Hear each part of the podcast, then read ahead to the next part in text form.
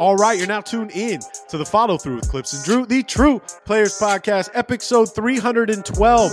It's the end of an era. The hallway series is over. The Clippers blew a 21 point lead. The Lakers were victorious. LeBron went off. To my surprise, the Clippers got a complete rebrand and overhaul of the logo, and I finally get my red Clipper jerseys. And there is one last idea on how to fix the NBA All Star game. It's the follow through with Clipps and Drew. Drew, kick that intro music.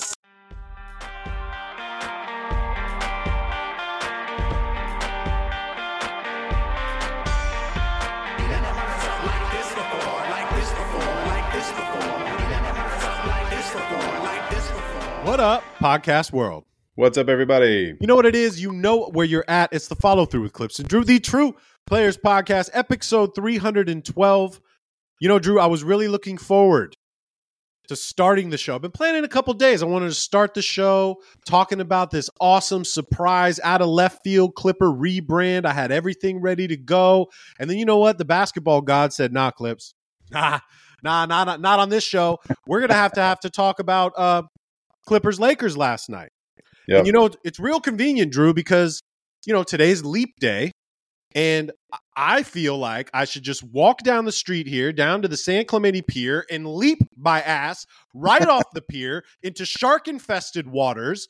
I'm I'm I'm I'm going into my desk right now, and I'm slowly pulling out my panic button once again, Drew. Once again, I've got to do this. This that game last night Drew, I'm heartbroken. I had to go to bed listening to Usher songs. I was so heartbroken from last night's song. Okay. Usher had to lullaby my ass to sleep. So instead of talking rebranding first, we're going to talk about this game and why the Clippers make me want to jump off the San Clemente Pier. I noticed this coming into that first game against OKC, Drew. I remember mentioning to you, I said, you know, a lot of smiles on this bench. We don't look locked in.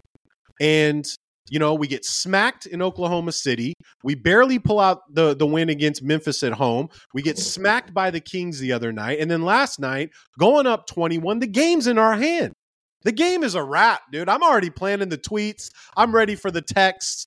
And then all of a sudden, something so Clipper esque happened. And I saw it happening, Drew. And I know I'm being a little dramatic with pulling out, saying I'm pulling out the panic button. But look, I'm going to say something right now that Clipper Nation is not going to want to hear. And this is what it is. The Clippers aren't ready to win a championship.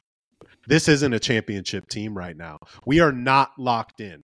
Everything that I saw in last night's game, everything that I saw, the the complete collapse, the coaching, the PJ Tucker fact. I was texting you, you didn't even text me back. But look, it's time to give PJ Tucker his engraved gold Rolex, and we need to send him packing. You're, uh, thank you for your service, PJ Tucker, but we're retiring you back to the bench. I'm over that. And then I'm also over how in the fourth quarter, how in the fourth quarter is, is Kawhi not even guarding LeBron James? Why is Daniel Theis and PJ Tucker guarding LeBron James? And Theis is just getting baited into the the uh the the standard Zubac switch, right? The a la Luka in the bubble, a la Donovan Mitchell in the Utah playoffs. We're just they're just getting the switch. Darvin Ham must have been watching old footage. Are like, look, this is what we're gonna do. We're gonna get Kawhi off you, and we're gonna get Daniel Theis or Zubac. Zubac's not gonna play, and then we're just gonna cook. So before we let you give your take on the game, which we're gonna talk talk about in depth, um, I'm not going to have the excuse of ah we didn't have Paul George, we didn't have uh, Zubac. I'm not going to do that. You're up 21. It's inexcusable how that game was finished yesterday.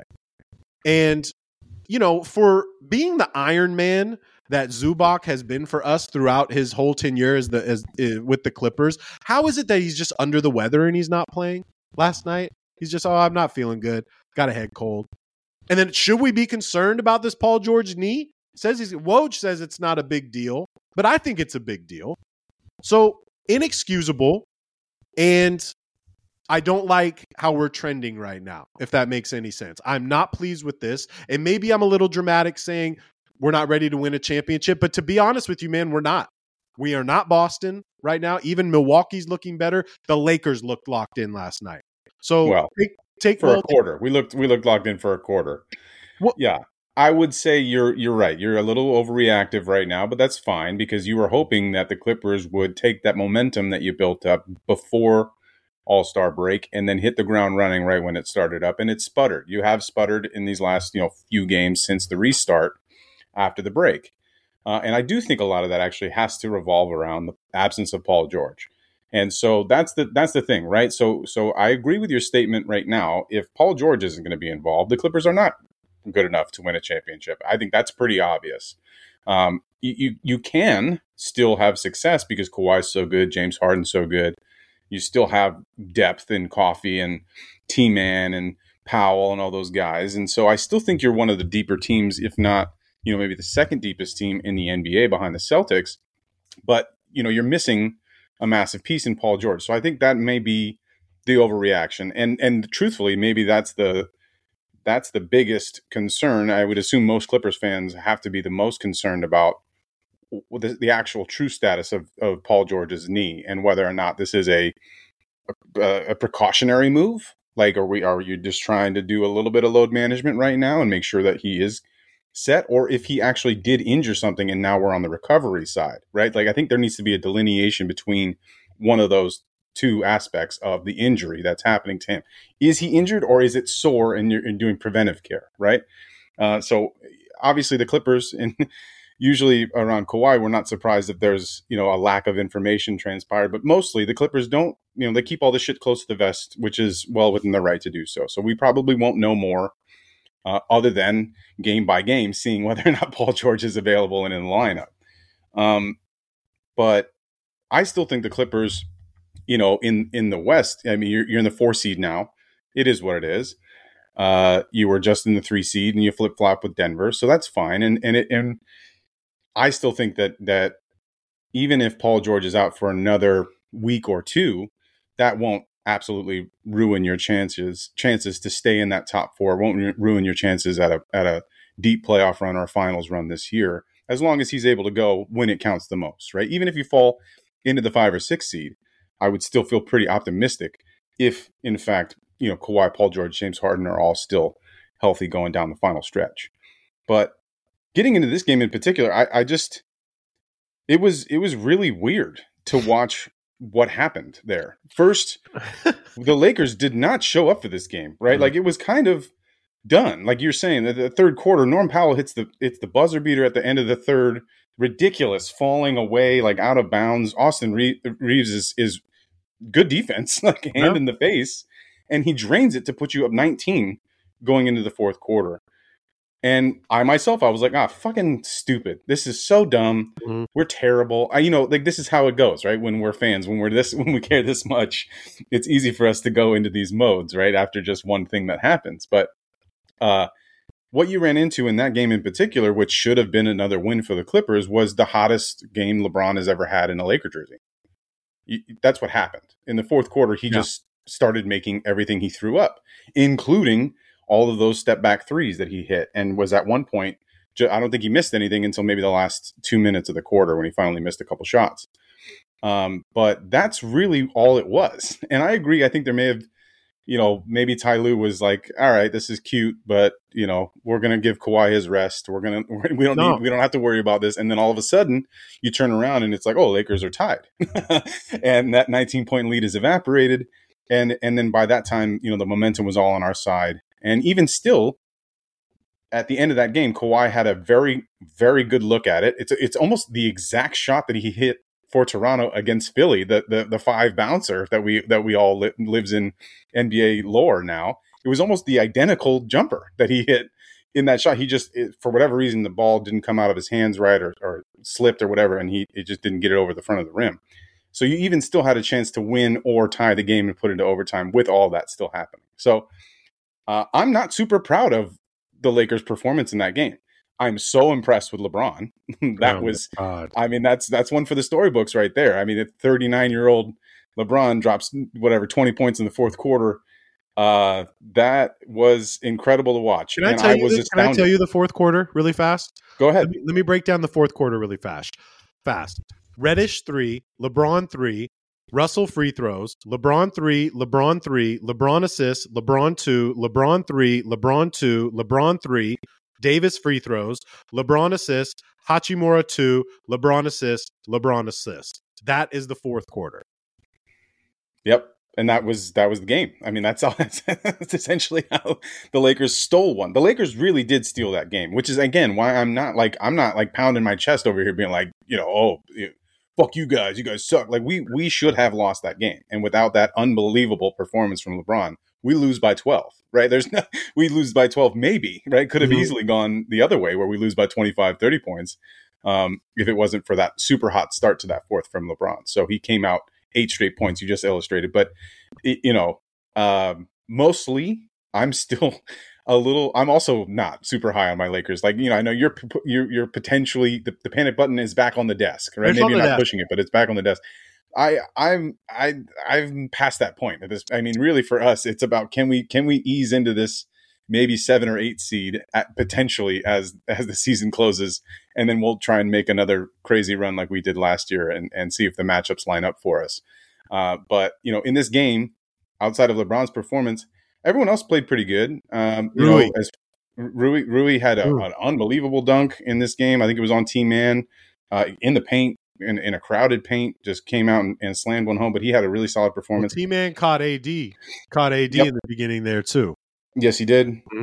Uh, Anthony Davis in the first half was like a no show, and then we finally started to feed him a little bit. That was the only thing that was that was nice in the third quarter. Really was I mean, LeBron only took one shot in the third quarter, right? Like again, it just kind of speaks to how different that fourth quarter was than than the first three.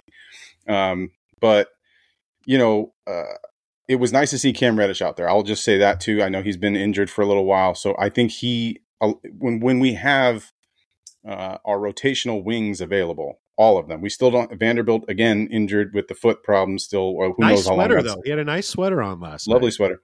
Um, it, but he unavailable. But but when we have at least three of those guys, Taurean Prince, Hachimura, and and Reddish to rotate through, we're we're clearly a lot better, right? When we have uh, options and bodies to throw at different matchups and seeing who's hot and who's not in a particular game.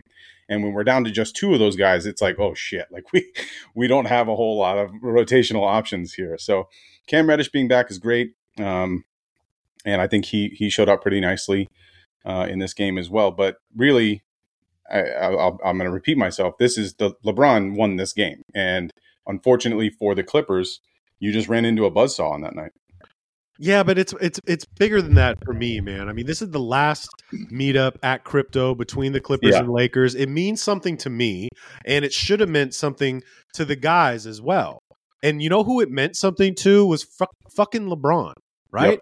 And you know, we can talk about this till we're blue in the face. It's just, and they they say it every single time LeBron touches a basketball. He's 39 years old and still able to dominate an NBA basketball game. Right.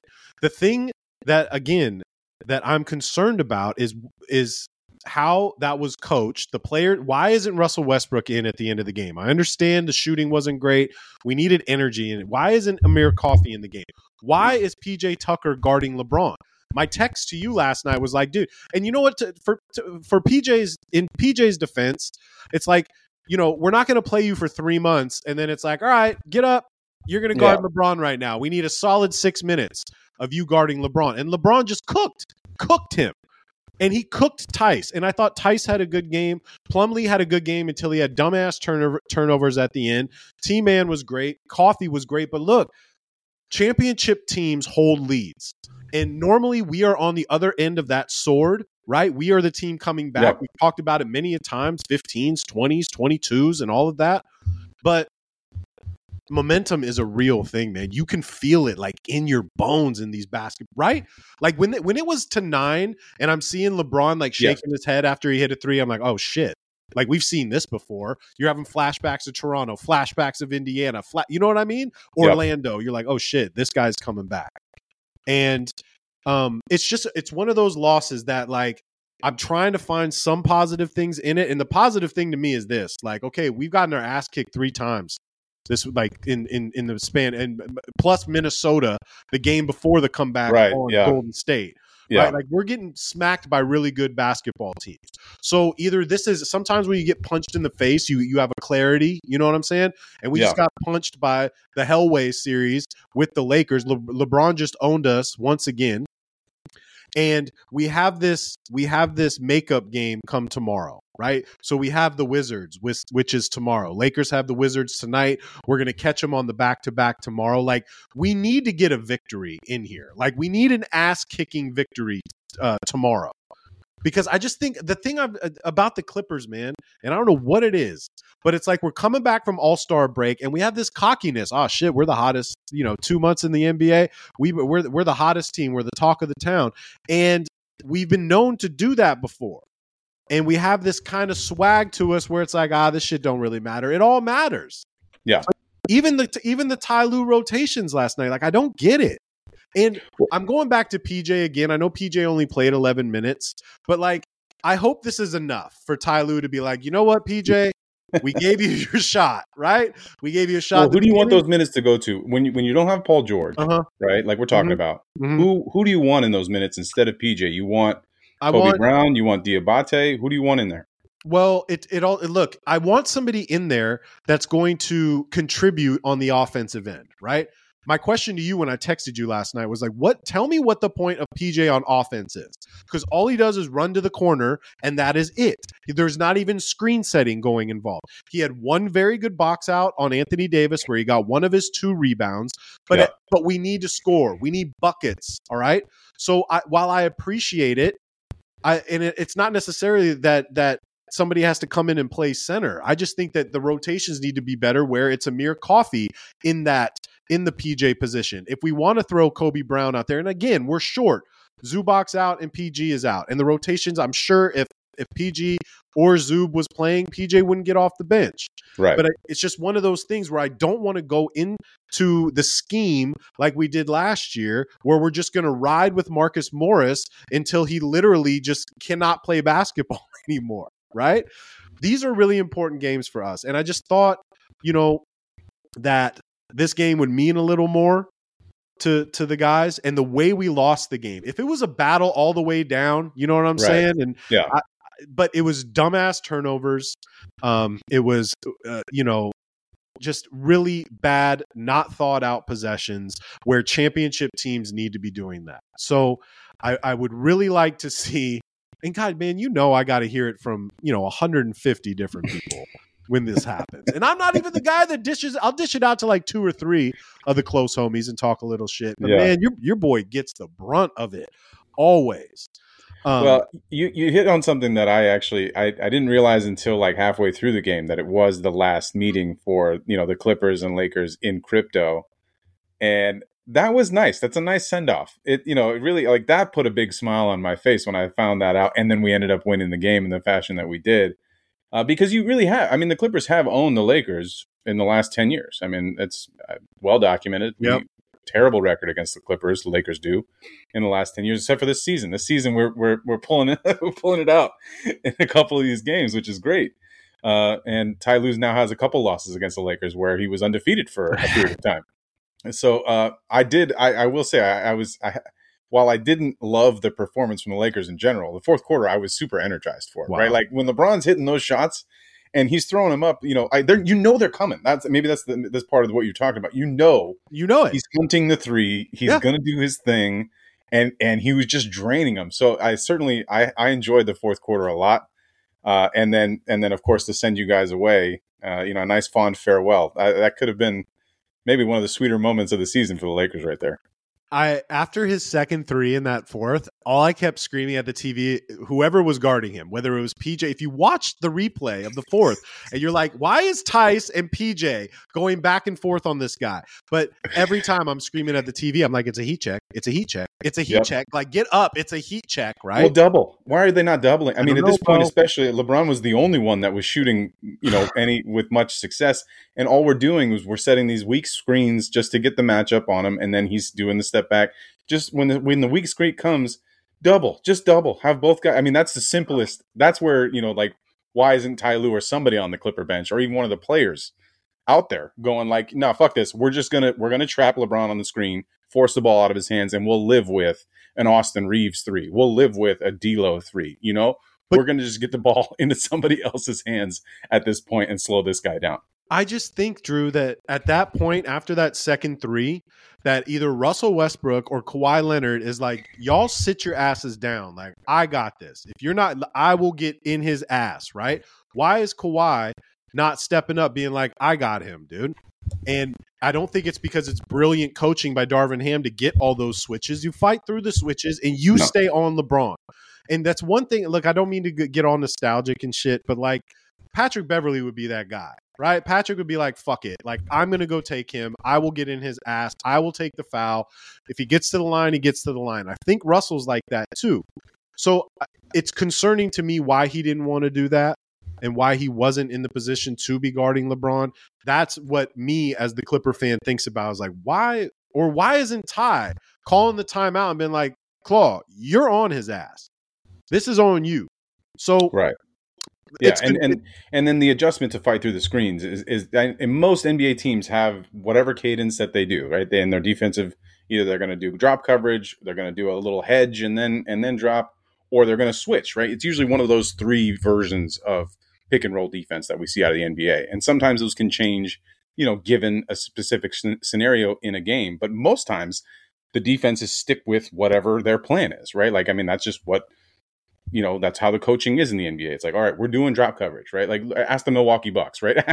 ask Adrian Griffin how certain players and teams feel about changing defensive tactics. It's not great. It's not an easy thing to do, but in moments like this, at least for a quarter, you should be able to on the fly make an adjustment and and uh, the the one guy who's hitting all the shots should get more attention. So that that that's where it's like some common sense and what the, it seems like where where was that? what do you think is going through Theis's head after the fifth time he's on LeBron on the switch? Like, right. God, I got to do this again. Like, are we serious right now? And this is no no no shade at Theis. Like he tried his ass off, but like same thing with Zub- Zubac. Tried Donovan Mitchell and tried to guard Luka, but some things just aren't going to work. Theis isn't going to lock up LeBron. Yeah or change his shot. And in six three, PJ Tucker is going to get a step back three on his dome every single time. this happens. To, you you really could make a case that this happens for at least one guy on every team. And for the Lakers, it tends to be Austin Reaves. Right. Right. Teams target Austin Reaves. Yeah. We leave him out to dry. We leave him hanging out there on an island by himself and then he gets scored on all the fucking time. Right. It's like, oh yeah, what are you going to do against Kevin Durant, Austin right. Reaves? That was the game before. Right. It's like KD even he's even pointing, going like, this is this is what the, this is the plan because this can't be the plan. You can't get. And Austin tries. Austin Reaves tries so hard. He gets he he really does. He puts himself in good defensive positions. He's just too small, right? Like I mean, literally the too small uh, hand gesture mm-hmm. applies to Austin Reaves in most cases. So Book gets the best of him bucket all the time, and and Austin Reaves ISO on an island. KD same thing. So every team I think has this thing where they mm-hmm. they you know most teams have a guy that's vulnerable and offenses attack it. That's that's how smart the NBA is now. And you go for the matchups, right? You get the you get your best player the ball in his hands. You set enough screens, and then you get the desired matchup. But all we're saying, at least all I'm saying, is in in game coaching scenarios, this is where coaches need to make their money right? And I know this is a regular season game and we're probably digging too deep into this at the moment, but in the playoffs, a scenario like this, maybe not, you know, Clippers Lakers, but maybe Clippers against whoever it is, Phoenix, Denver, there's going to be moments like this where you need to make coaching changes on the fly, and that's the most valuable coach to me. I've I've played for a lot of different coaches. Very few are really good at in-game adjustments. And I'm not trying to sit here and say that not you know that Ty Lue didn't try to make any adjustments or anything like that, but it just whatever whatever coaching he was doing in that moment fell on deaf ears, you know, or or he just didn't make the changes that we all could see that needed to happen there. So this is where um, you know Popovich, Spoelstra, even Thibs at times, like you know the, the best coaches in the NBA have to make those adjustments fast and on the fly, and I think potentially Ty Lue, certainly Darvin Ham could be on this list of maybe not the best at doing that. No, definitely not yesterday. I think Ty Lue's a better prep guy, though. I do think that's where his strength is. I think as you as you approach playoff series, he does prep well for those kinds of matchups, right? So, like in a seven game series in the playoffs, I do think he preps very, very well. And I think he makes those adjustments prior to moving into the series. And then maybe game after game, you know, maybe game two, we try something different. Maybe game three, we try something different. But it's fourth quarters matter, you know, and that's that's what we're trying to get at. Yeah, they matter. But I also think that, you know, Ty Lue's not playing in the game. When when when you when the 21 point lead gets down to 10 the players need to step up and be like all right we need to switch something up. I we need to make our own adjustments. We need to figure this stuff out. And i didn't see it from my guys yesterday. And you know i i, I think it's it's great that we have washington coming up tomorrow who are just yeah, can't that, lose that one can't lose that one cannot right because we almost lost that one in memphis or at home against Memphis. Yeah, right. That, that's where the the wheels started turning for me. I'm like, dude, I've, I've I've seen this. I've seen this before. Right. And we just got to nip it in the bud really quick. And that's why, again, I don't mean to be bashing on PJ Tucker at all. We we needed bodies to play last night. He was available to play. That's fine. But look, it's run its course. We need He'll to probably get some more minutes against Washington. I'll tell you that much. Most likely. most likely. And then, you know, you brought it up in the beginning of the segment. Like, we don't know obviously we don't know what Kawhi's thinking and whatnot. And Ty keeps everything close to the chest with like injuries and Zubac. The yeah. Zubac thing threw me off because I'm like, he's under the weather and doesn't want to play. This guy's the Iron Man. Like he played every freaking game for us. These are really important. We're still trying to get his his legs back under him from his you know calf injury and what he had. And I, so I don't know if you're trying to get more rest. We can't play this game again. It didn't work. Like it didn't work last season. It's been working all season with guys playing and practicing and doing all the shit that we need to be doing. So hopefully this is a this is a thing where, you know, these guys we're 5 and 5 in the last 10 after being, you know, extremely hot. And and this happens at NBA teams too, right? Everybody goes through ebbs and flows. You got through peaks and valleys and all that shit. I get it. But in order for us to be a championship team and get back into that discussion, because we're not there right now. You cannot be losing these kind of games and blowing 21 point leads. Also, Clippers timing is a little bad. I wanted to get into the whole rebrand segment because it was something really I was really excited about and I was not expecting it. But now I'm looking at it like, could we have picked a better time to do this? Like maybe we picked it over All Star Weekend instead of like randomly on a t- on a Monday morning, just throwing out a oh yeah, by the way, we're completely rebranding the whole franchise, right? So it was a day for for us to be really happy. I mean, I'm I'm looking at the branding. I'm looking at our jerseys next year. Finally, I mean, this is something that Clipps and Drew, Clipps mostly, talking about how we've been dying. Clipper fans have been dying for our red jerseys back, right? And uh, we got them. We got three new jerseys, three new colorways that are going to be debuting next season. Uh, you guys all know my feelings on the Clipper logos of the past, right? Like, I, I can be honest right now, Drew, and say, because I, I haven't been able to say this on our show, I've hated every logo that we've had post this one on my hat, the OG logo. I mean, it, it is like the Clippers front office hired a, an 18 year old intern from LA City College and been like, I need you to design a brand new logo. And then he puts out his first two logos that he created on Canva and was and the, and then the front office is like, yeah, let's do that one. I've hated all of them. I hated the Mr. Cartoon one, which LA fans really liked. I hated the black jerseys. The only ones that got love from me was from our Drew League, our Drew League shout out, our Los Angeles ones. I loved those ones. Everything else has been trash. And then these three come out. We have an association jersey, we have which is the white jersey. We have the icon jersey, which is navy and red. And then finally, uh, by the grace of the basketball gods, we have our red statement jersey that Paul George was teasing on his show. And all of them look fire. Okay. I am so pleased with how all these jerseys uh, panned out. Not to mention, I wasn't expecting a complete logo rebrand complete. And you know what's crazy, Drew, is that night that we played Sacramento. Okay, I'm watching the pregame and I see James Harden come in through the tunnel and he's rocking this sick ass red uh, Clipper hoodie, and I'm like, damn, that is ill. I even posted it on my page. I'm like, I need that. And then Paul George shows up in this LA crew neck. I'm like, damn, I need that. What's going on? And then the next morning, they debut the new logo which looks like it was done by a complete professional, right? A graphic designer who was probably played paid fifty thousand dollars to do, right? And it's brilliant. It has the the ship on there. It's got our. There's meaning behind all of it, right? Uh, on on the ship, it's got basketball silhouette on the bottom on the hull of the ship. We have mm-hmm. a new Clipper C, which is going to be our logo. We have it's written in naval in naval font. The there's a compass on the ship pointing to the N in Los Angeles, pointing north direction, going up. All of it means something. And then this is why I hate people, Drew. I know I like this boomer clips. I hate going on Facebook. All right, I don't use Facebook. I use Facebook to watch dog videos and to find new eateries for me to go and and and and, and partake in yeah. fine food. But I'm also part, shocking, of a few Clipper groups. And everybody in these Clipper groups are the worst, right? So the the the the thread is, what do y'all think about the jerseys? What are we playing basketball on a cruise ship? And I'm like, you know what? I hate I hate idiots. Okay? Did you not learn history in school? Okay. Do you know anything about our about our heritage and what a fucking clipper is? Okay. Pisses me off. Sorry, I, I, I wanted to get I wanted to get off of that.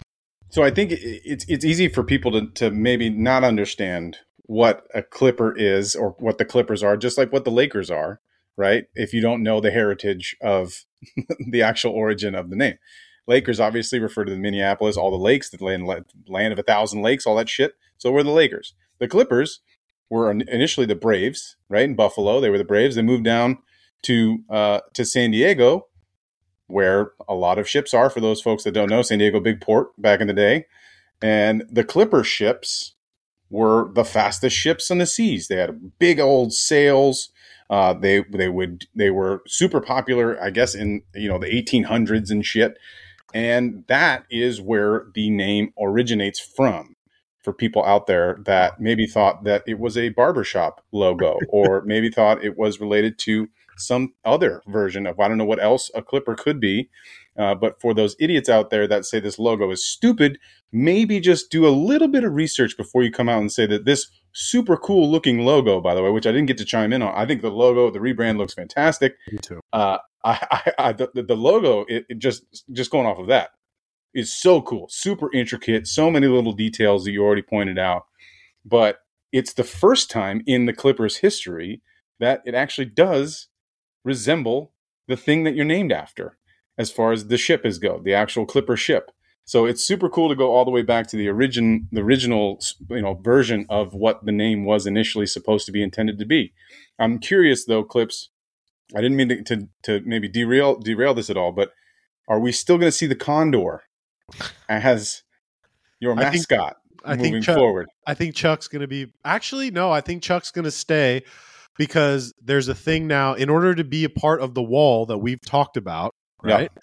You have to get Chuck marked. That's what they're calling it. Like you have to get vetted as a Clipper fan. You have to get your Chuck mark to be able to sit in the wall. That's a like great that. question. I didn't even think about that. Well, because I um, haven't heard much about it, and if there's one complaint that I've had more than the the logo and the rebrand that happened over the years prior to this new one is like, where the fuck did the condor come from? Why is he all different colors and crazy shit? Like that to me has been such a far reach. Like there's a reason the Lakers, being the Lakers, don't have a mascot. We have the Laker girls which is essentially oh, yeah. Hollywood is we're the Hollywood mascot. uh, but it's impossible to embody a lake. It would just be like a blue blob walking around. a raindrop, you know? something like that. A raindrop. Yeah, I don't know what it would be. So it makes sense for the Lakers to not have a mascot. And I always thought that was actually kind of the similar way that I viewed the Clippers as well. And for a long time, I feel like you guys didn't have a mascot, right? No, we never had a mascot. Yeah. And and as far as I'm concerned, Chuck, I don't I don't uh I don't care about Chuck. It's for the kids. I feel like I kids. feel like it's for the kids, right? Right. No, totally. And that's actually a great question though. I think there's more I, I mean, look, when you do a complete overhaul rebrand, most of the time everybody's going to not like it, right? Immediately when I saw this, I'm like, I love it. I love everything about it. It'll look great on a hat. I love our colors, right? With red and white, there's not like I can't wear red every day. You know what I'm saying? I could wear navy and white, navy and red, white and navy. I can wear that every single day, right? I just love they listen to the fans and I love everything about it. Okay? And I, you know, this this whole thing, I think the timing could have been better on showing it to the fans, right? We could have slowly rolled it out and whatnot. Yeah. Uh, it was a huge surprise. But at the end of the day, I keep going back to this is another fantastic move by Ballmer. Okay? Like spending the time and for everybody that knows when you complete when you rebrand a company or you know anything it has to go through levels. It takes years sometimes months even to put a dot on an i somewhere. Like it you, you don't even know how much time goes into this.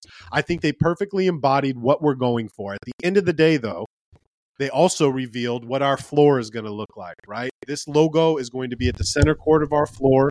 It's going, and then we have the nautical longitude, latitude of Inglewood, California on the floor, right? Another classy touch to what we're doing in the brand new Intuit Dome.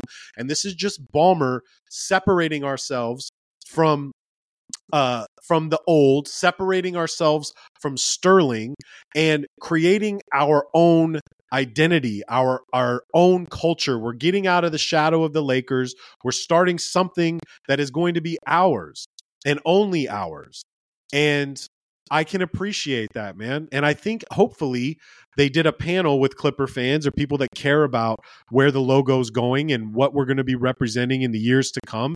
And I, I and I hope the Clipper fans are, had input on this because if I was there, I would have told them right away. I love all of this, and this is a brand new going in next year. This is going to be a brand new start for the Clippers, right? Even last night, I I hate Clipper Laker games when it's a Clipper home game, right? If I was the Clippers sitting on that bench last night, I would have been like, man, I can't fucking wait to get out of here right? Everybody's clear, eh, cheering for the Lakers. It's always been like that. I get it.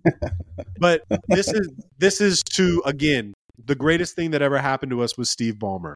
And this is just another thing that he's doing perfectly correct. I love everything about it. And it's really, really, it, it, it, took a few minutes or a few days for me to really soak it in. Like, holy shit, we are a brand new team in a brand new arena.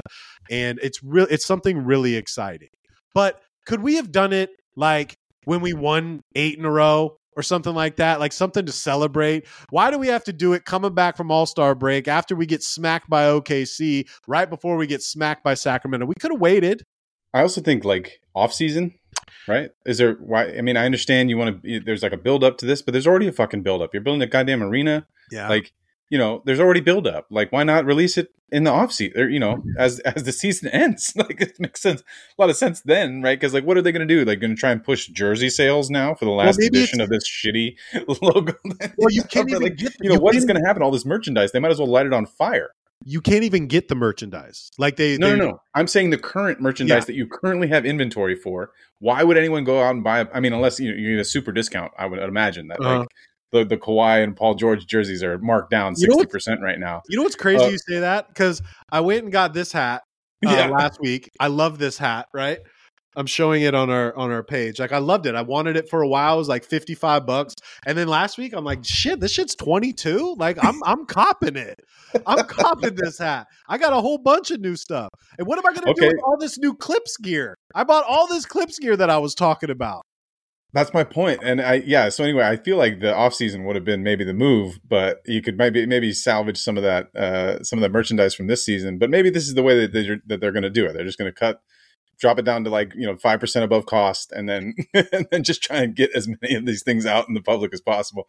I got to imagine that a lot of kids in uh, third world countries uh, you know, might be getting some Clipper gear uh, that are that from the old logos. You know, like you know what they do with the Super Bowl T-shirts every year, right? They they make up t-shirts for both sides and then the losers the losers usually get sent off to some other remote part of the world and a bunch of kids in brazil are wearing you know uh San Francisco Super Bowl jerseys, the Niners Super Bowl T-shirts that never existed. Uh, but you know, all jokes aside, I have one question for you because mm-hmm. during this whole process, what was revealed, at least from what I understand, is that there was talk about the Clippers actually changing their name entirely. I don't know how much you you've heard about that or, or what the other options. I don't know what the other options were up, you know, for uh, for for changing the name. But would you ever want the Clippers to change their name? Nah, I wouldn't. I wouldn't do that. We get way too much heat for doing that too. I think. I think this is pretty like Steve Ballmer paid two billion for the Clippers. He didn't pay two billion for the termites or something like that. You know what I'm saying? Like the Condors. we have history. What's that? The Condors. The, the Condors, please, dude. I would. Could have uh, been the Commodores. Get Lionel Richie out there. You'd be the Commodores. I I never wanted that. I never wanted that at all. Um, yeah. I'm sure that there was some talk, but you know, again, why why like we're starting our own identity. This is something that even if we don't go in there with a championship, it's it's our it's a new home. It's a new start. It's a new beginning. Clipper fans should be super happy. I just again going back to the jerseys and and the ships and the nautical flags on the side of the jerseys and the clips on the on the the the, the band of of the shorts. Like I just love all of it, and I'm really excited. Uh, I thought I, I thought the, the the logo was a surprise. I wasn't thinking we were going to do that. I, I didn't know we would we would do that. That I, that wasn't even a thought of mine. Mm-hmm. I was just mm-hmm. hoping we bring back the throwback, the old school. But um, it's time. You know what I'm saying? It's time. It's a new a new home. Not in the Lakers shadow anymore. We're going to start yeah. our new culture, get new fans. I love all of it. It made my whole week. It just would have made if we could have won some games this week, everything would be just super sweet. You know what I mean? Yeah. But, but we didn't. So I, hopefully Clipper Nation. I, I, I had a lot of people hit me up about it. You know what I mean? Phone calls, text messages, yeah. DMs about it. I I posted it first thing in the morning when I saw it at five thirty, and I, I you know it was it was great. And I think real Clipper fans are all on board with it. Look, but going back to the Facebook stuff though, and you were saying there's idiots. Like, don't be part of a Clipper fan group if you don't know like who you're a fan of. Right. This is yeah that's that's exactly the point. Yeah totally. You, you, know and and to be and just to be uh to be honest back with the colors really fast. Like you have to have colors that you can wear every day. If there's dope t-shirts and jerseys and shorts and all that shit that are the right colorway that fit right that are dope have a great logo. I would rock it every single day. You cannot rock charlotte hornets teal gear every day you know? Lakers are tough Laker yellow gold. and purple is really it's tough to wear, right? Tough, yeah. Even like when you're looking at look, if you if you're looking at different teams, we were just watching Indiana last night. Like their jerseys and colors are horrible. Like you can't mm-hmm. you can't wear you can't wear brown Spurs shit all day. They picked three great colors that look great and uh, I couldn't be any happier. I hope Clipper Nation uh, is happy. And again, shout out to Steve Ballmer for putting the right team together to make sure that you know they answered the script. We wanted cursive. They threw a modern a modern flip on the cursive Los Angeles Clippers. The colors where you're doing navy red and white, and then white navy red, and then red navy white for the numbers script and all that. Like I just love it. So we could talk all day about it. Uh, I, I I will say this like uh, take my money basically. Like I, I don't even buy jerseys, but I would buy that shit. Put that on a t-shirt, take all of my money. I am super stoked on that. You know, fun fact, Drew, other stuff has been going on in the NBA besides Clippers and Lakers, and I want to touch on a couple things uh, before we get out of here. But I want your take on uh, after I think it was after the New York Knicks game where Monty Williams, uh, the Pistons Knicks game, Monty Williams went crazy about that call, uh, that that no call at the end of the game and so it came out the following day that the NBA competition committee has begun reviewing whether the game has has been too advantageous for offense and what changes are needed for balance. And my thing that I posted on our page was like, how about you let defenders play defense? Right? Like mm-hmm. how, about, how about we just let you know part that's that's half of basketball is playing defense and when you can't play defense anymore it's obviously going to going to tilt towards the offensive player. There's a reason why we've had four 60 plus point games. We had four 60 plus point games in January, right? There are some glaring issues and things need to be done. And I heard a couple uh, that I thought were interesting. Uh, one of them was uh, making the three point, the middle three pointer farther out, uh, stretching the corner three out, the easiest three out uh, farther, and then making the court two feet longer on the sides or whatever, wider, making the corner three, yeah, wider.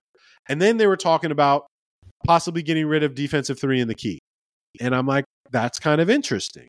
But I, I don't necessarily know what the changes are going to be because then like we we can't go through another officiating like takeover.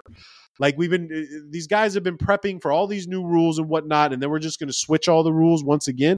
Do you have any take on that, or or possibly ideas on on what we could do?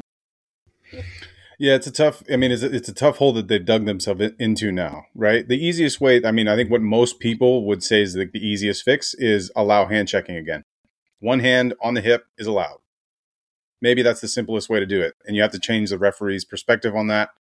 Uh, I don't think you can eliminate three in the key for the defense because that clogs shit up. You got you can have guys playing, you can have teams playing two three zone, and and Rudy Gobert can just live in the paint, right? Like that's you know then then Embo. then then Rudy becomes the highest paid player in the NBA, not Jaylen Brown, right? right?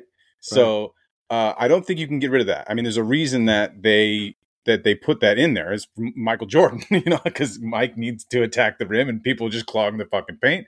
And you got guys standing in there for seven seconds and like, okay, cool, Mike, you come in here, I'm gonna elbow you in the face and you're not going to get to the rim, right? So you, you, you can't walk that one back. I don't think uh, the illegal defense has been something that makes a lot of sense for the game, for the spacing of the game. Um, I actually like the idea, though. If you're not going to change like the hand checking and uh, you know whatever else that you're going to have, maybe in the rule book, I, I really like the idea of uh, widening the court. This is something actually Clipps that that I have brought up on this podcast uh, a few years back. Was I I uh, foresaw the parameters of the court changing over the course of time. I thought, based on how tall and how big these players are, are you know, becoming uh, on average, that eventually the rim will also need to be uh, uh, elevated, right? If, if you're gonna have a, if you're gonna have, you know, let, I'm just saying, you know, 20 years from now, more than five Victor Wembanyama's running around, which is which is a, a real possibility. We're going that way. we need an 11 foot rim. You need a 10 and a half foot rim, right? Uh, I but going back to the suggestion, I like the widening of the court. Uh, that the the hardest part about doing that and why that won't happen is seats. The arenas are already constructed to a T, down to the fucking square inch where the seats can go, and and there's no real way to push those seats back unless you re- remove an entire row of the most expensive seats in the in the entire arena. And I don't think any organization is going to do that. Plus, you have stadiums like Crypto.com over 25, 25 years of crypto.com. You're not going to fucking reconstruct crypto.com and have to do that for the, all the other litany of, of, of, stadiums out there that won't be able to accommodate the widening of the court just because you know you want to do it. I disagree um, though. I disagree because I think if you if you could change a court from basketball to hockey, like I think there's ways that they could figure out to move the, co- the I, I, agree that you can definitely logistically do it, but you can't do it without losing seats and that means losing income. That means losing ticket sales because you're losing at least one row of seats, right? You still you still have your front row, but that means the second row behind them is gone, and those are the most the second most expensive seats. You follow me? Like that's the hardest part about the expansion of the court, and why I think if if it, most of these kinds of changes, if you're going to change the actual parameters of the court, have to go through NBA ownership, so they're going to vote on that, and every NBA owner is going to go, uh, no, I'm not losing a hundred grand of seats for, mm. per mm-hmm. game, right? You know, or sometimes more. And those seats can be even more than that, especially in the playoffs. So uh, I do think that potentially is is a fix, though. Uh, maybe um, if you if you make that corner three longer. Um, but truthfully, I mean, these guys are the NBA shooters are on average shooting a substantially higher percent from three on a whole at, every player in the NBA than ever before. They've gotten better at shooting. Um, so it's it's it's going to be an interesting thing to see what happens as far as what they can change um, to impact and and empower defensive side of the ball. But I think maybe the easiest thing to bring back is hand checking. Yeah, that'd be great. I mean, it worked. That's what we want to see. You want to be able to touch somebody on defense, right? And I think, and I do think, you know, Mike still averaged thirty fucking Thank five you. a game, right? Thank it's you. not like we want. It's not like we're going to be stripped of the greatest players still getting to those awesome numbers and having incredible scoring nights. Elite but, scorers are going to still score. That's just what's yeah. going to happen. It'll just look better. But you know, like somebody please put a hand on on Luka, please. This guy is so, and he's still going to get his, bu- his his buckets though. He's still going to be able to do all that. And in the midst of all that, it was funny because Dillon Brooks, there was a video that came out of Dillon Brooks, and he recently found a new technique to effectively contest jump shooters. Have I was going to bring this up. I'm so glad you're bringing this up because this is the rule that makes no sense. That's legal. Right. But he found a James Harden loophole. He's like, I'm going to figure this out. Right. And it, in on jump shots, Dillon Brooks is just smacking the shit out of the the the shooters or smacking the hand of the shooter once the ball leaves. So if you make contact with the shooter's hand after the ball release, it's considered legal. And understanding that has enabled Brooks to be way more aggressive on defense. And isn't that that's a crazy rule? Why has that never been addressed? Well, so this I'm so glad I was literally going to bring this up. So I'm so glad you did because yes, that video was out there now for people to see. I've noticed it in game and I've actually had this happen to me a couple times, even in like men's league, where you have one of these refs that thinks they're an NBA ref in a men's league. Uh, this is a uh, a complete misunderstanding of how. Like, I would love all of the best shooters to comment on this. JJ Redick, I mean, all the way down the list. C. Mike Dunn, the, the shooters that shoot basketballs, the teach shooting. You do not finish your shot until that wrist snaps all the way through. So preventing that follow through, a eh, oh, little plug for us, that follow through motion with your shooting hand, preventing that from happening is a foul. And I will argue that until the fucking death of me. I will never understand why that is allowed on the release of the ball. It, it, it, the, the snap of the wrist is how you get the tight rotation. It's how you get the arc on the ball. It's how you get you know uh, that that shooter's touch when you hit the a rim a little bit, uh, but it sticks in there and it, and it stays in the hoop. It, it's all about that backspin, that rotational backspin that you get when you snap your wrist. It's so important to be able to finish your shot, and somehow that is legal, but you can't put your right hand on the hip of a guy that's driving to the hoop. Makes right. no fucking sense. And the way it gets terminated is by people realizing that Dillon Brooks is the one getting away with it. They'll be like, you Bingo. know, what? nah, we're not going to. Bingo. Nah, Dillon, we're not going to let this. But I, but here's the thing: I actually do. I can appreciate that Dillon Brooks is doing this. Yes. Like I, I, 100 percent appreciate it. And now that it's out there, like in in the the general public, every every contested shot should do. Everyone who's playing defense should do this. And and maybe Clipps. I mean, now that we're talking about like maybe they keep this. Maybe this is the way that they now they start training guys to do this to shooters and maybe percentages will drop there. And maybe that's the only thing that happens. Now the cat's out of the bag and all the other defenders are going, "Oh man, I'm doing this thing where I'm closing out and I'm trying to put my hand in the face of the shooter." That doesn't do jack shit because there's muscle memory there. What I'm going to do now is I'm going to just go for the hand. I'm going to give him a high five. He's not going to be able to finish his shot and guess what? We're going to have more misses. Yeah, it's it's crazy how you can like you can't you can't like be in the landing zone of anybody. Like if your foot's anywhere close, you're getting that one. I I really can't. I can value that one pretty highly. Like shooters should be able to land momentum though when you're playing defense. Yes. Like when you're, it's just really difficult. It's like it's like the linebacker that, that has a late hit on the quarterback, bro. You're not stopping a freight train. Just like if you're going to block a shot, you can't change how you land. So totally. that's that's just that's advantageous to offense. Is making it easier for the offensive people.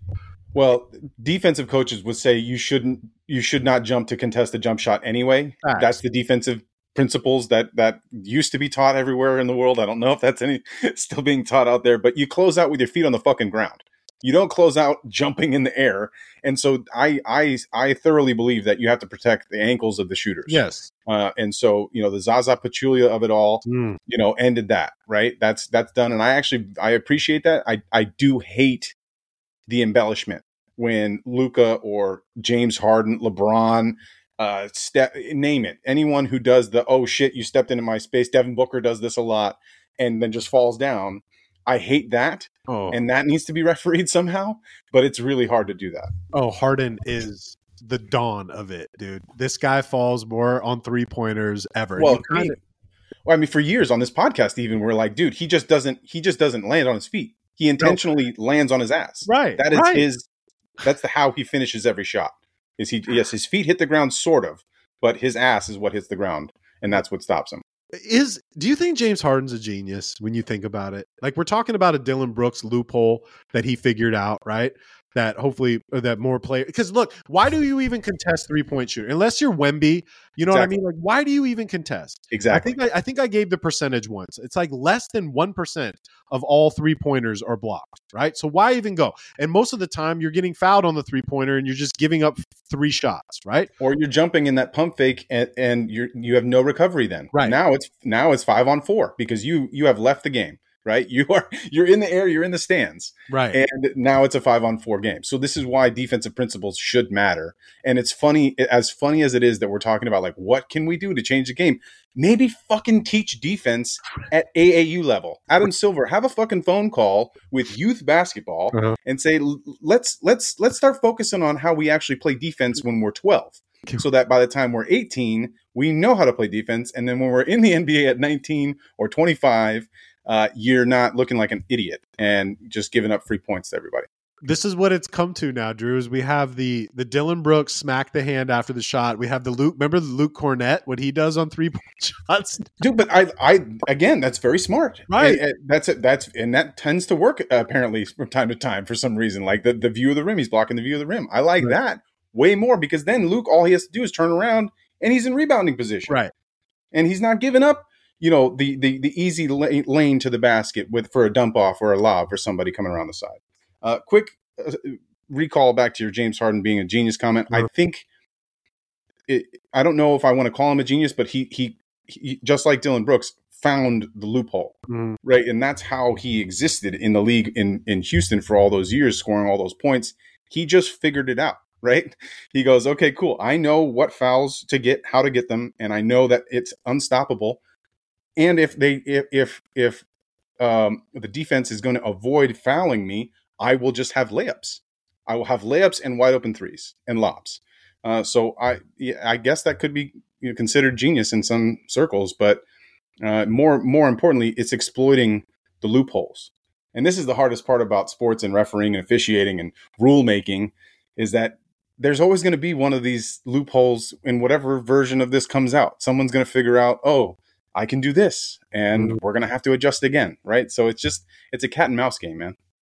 Well, if you if you think about it, the James Harden step back's part of everybody's NBA game now. Like if you're a shooter, if you don't have a step back in your mm-hmm. arsenal as a guard, you're in the G League. But it's not even it's not even a step back though. It's a different kind of step. It's a James Harden step back, right? That he created. two steps. it's the step double back. step back. you know, and then it was interesting. I didn't. I mean, I guess I should have known this, but there was a foul called last night on the Lakers uh, for for James Harden where it was just a swipe and and somebody hit his beard, right?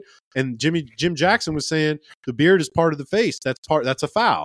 And I'm like, damn, okay. And he's and Brian Sieman, the announcer's like, I didn't know that. Like, and he's like, yeah, what do you think about like if you have a fro and somebody hits you on the fro, it's a foul. And Brian Sieman's like, well, why can't everybody take out their braids and just play with froze on? because it, we have so many players on our teams with with with braids. What right? a valid what a valid question from Brian Sieman right there. That was Hachimura. Hachimura brushed the beard That's of James Harden on that shot. That's and then Harden does the flip back, but beard is part of the face, which is a foul, and so is a fro. And I'm just like, well, this makes sense. I mean, let it fro out. PG SGA's got some long SGA's got some long braids, bro. That would be a hell of a fro he could throw out there, man. Man, could he throw it out there, or could he throw it out there? He would throw it out. uh, so many loopholes. You just got more more loopholes from Clipps and Drew. Drew, do you have a final thought for us? I so the the Dillon Brooks thing was going to be my final. that was it. Okay. I, I, was I was really heated about it, Clipps, when I saw this because this has happened to me in game. As I said, it, it is the most frustrating part of being a shooter, which is what essentially my game revolved around offensively. I was a three point shooter, so a lot of the times this would happen, and I would be pleading with refs. I'm like, I understand that maybe the rule book doesn't say this. We got to change the rule book because that's yes. not, it's not fair. It's not fair. This isn't football where you can stop a quarterback's arm so you can prevent a pass, right? You're stopping the motion of the shot. Mm. Should be a foul. That was my final thought. So I don't have anything else to give. Well, you know what? That this this should be an easy fix though. Like this should be a first ballot on the commission's committee or, or the the competition committee. It's like, well, we're not calling this foul. Well, and, but it's difficult for me to to to to sit here and argue or argue for the idea that we need more defense. We need scoring to be dropped, and then for me to say, well, actually, I don't like this thing. So I, I I will I will understand if it does not change because we are looking at ways to affect the number of points that are going up. Um, but truthfully, I think where we are right now is is something that we've talked about maybe for the last two seasons, on and off on this podcast. But we have reached maximum efficiency in offense. Yeah. We have reached it. And this is not anyone's fault. This is the evolution of the game. We have brought analytics into this. We understand what spacing is. Look at what the Warriors did and watch now the whole league is what the Warriors were in 2015. We have maximized the spacing and efficiency of offenses in the NBA, and we have handicap defenses. So I'm not going to sit here and say, as much as I hate the fucking rule, that it has to go away because if there's going to make a change, this is already in the rule books. Just educate everyone on how to do it. I'm going to hate it, but maybe the points will drop. I had a couple different final thoughts today. One was going to be like an emo one. I don't want to do emo. I did emo a couple weeks ago. I'm gonna hold. I'm gonna hold off. Okay. Uh, but we, you know, we got a lot of great responses from our All Star uh, conversation, right? Yeah. Ways to change the All Star game. A lot of people liked the activation idea. Your mm-hmm. defense mm-hmm. idea went went very well. Uh, even our boy Jeff Crompton's like, you know what? I, I, I would go to an activation. That sounds like a fucking awesome weekend. And then it got a little out of hand where people turned it into like, oh, dude, they should do American Gladiators. Just imagine like Luka firing the tennis balls at Trae Young's head, and and and, they're, and I'm like, guys, guys, we can't let people get hurt, right? Like we're getting a little a little over. And I understand the cooking stuff was a lot, but you guys, uh, everybody understood the idea, right? Yeah, and it was fun to play around with that. But there was one suggestion that I really liked, and I saw it. Uh, I don't know where I saw it, or if it was suggested to me in the DMs or whatnot. But they're like, look, still have the All Star game, but there's only 12 All Stars. They only allow 12 All Stars total. It's 12 All Stars versus the 12 snubs, guys that don't make the All Star team. So 12 versus 12. And you don't think the guys that got snubbed would want to be, be pissed off because they didn't make the All Star team? You know, well, if, but that's essentially them making it, though. You're not getting no. Well, no, it, it, obviously there have to be a different structure, right? Like you're not, you're not, it's not going to be on your resume as an all star. You're a snub, right? You're playing in the all star game. Maybe you get some extra bread, but you put a 12 all star. So say it's like, it, you know, that seems, that seems to me like a semantic change. It's like a wording change, and that does not do anything to change the competitive nature of the game well to uh, competitive pockets you didn't make the all-star team like so okay so joel didn't make the all-star team but joel made the snub team and he wants to show that shit, you know, I should be in Joker's spot. I liked the idea. I like it because some people still have pride, and it's like, okay, Jayson Tatum made the All Star team, but Jaylen Brown was a snub, right? And they, or you got the all, you know, you got you got Trae Young, you got James Harden on the All Snub team, shit like that. Like, okay, I, I kind of like that. I, I I like the idea. It, it was at least something that made me think about it. Oh no, it's an original idea. That's for sure. I've never heard of that before. Right. I I fear that we're in the same exact spot with that. Unfortunately, like, oh, cool. The twelve guys that are twelve through twenty four uh, are going to be denigrated. They're not making it, and then we're expecting them but, to compete. Like, but, but Drew, every year there's the All Star picks, and then everybody will yeah. post their All Star snubs. Right? Of course, these guys who got snubbed. Look, I would. I don't. I, it can be fucking anything besides what I saw two weeks ago. Okay. Mm-hmm. Literally anything. So I just thought that was interesting. It made me think. You're right. There's probably some logistics and some wording that needed to be changed. And maybe the bread, obviously, the bread's got to be different. But I thought I thought it was interesting. And uh, maybe it's just another way for my boy James Harden to get on to get to play in the All Star game. I don't freaking know, bro. Uh, we're obviously going to be back next week. Hopefully, the tides change for the Clippers, or else your boy Clipps is not going to be in a good good space. Lakers are trending upwards. We're going to do definitely more NBA talk on the next show. We didn't mean for this one to be all Clippers Lakers, but damn, that was a crazy game last night. Well, and it was an ending of it was an ending of an era, right? Where, where it's the end of us sharing uh, a home floor. So uh, yeah, thanks for everyone that's stick, stuck in that isn't a Clippers and Lakers fan and listen to this whole show. Hopefully, we gave you something at the end for you to chuckle at. Good riddance. We're going to get our own crib in a couple months. I'm looking forward to it. It's the follow through with Clipps and Drew. We're ghosts. You know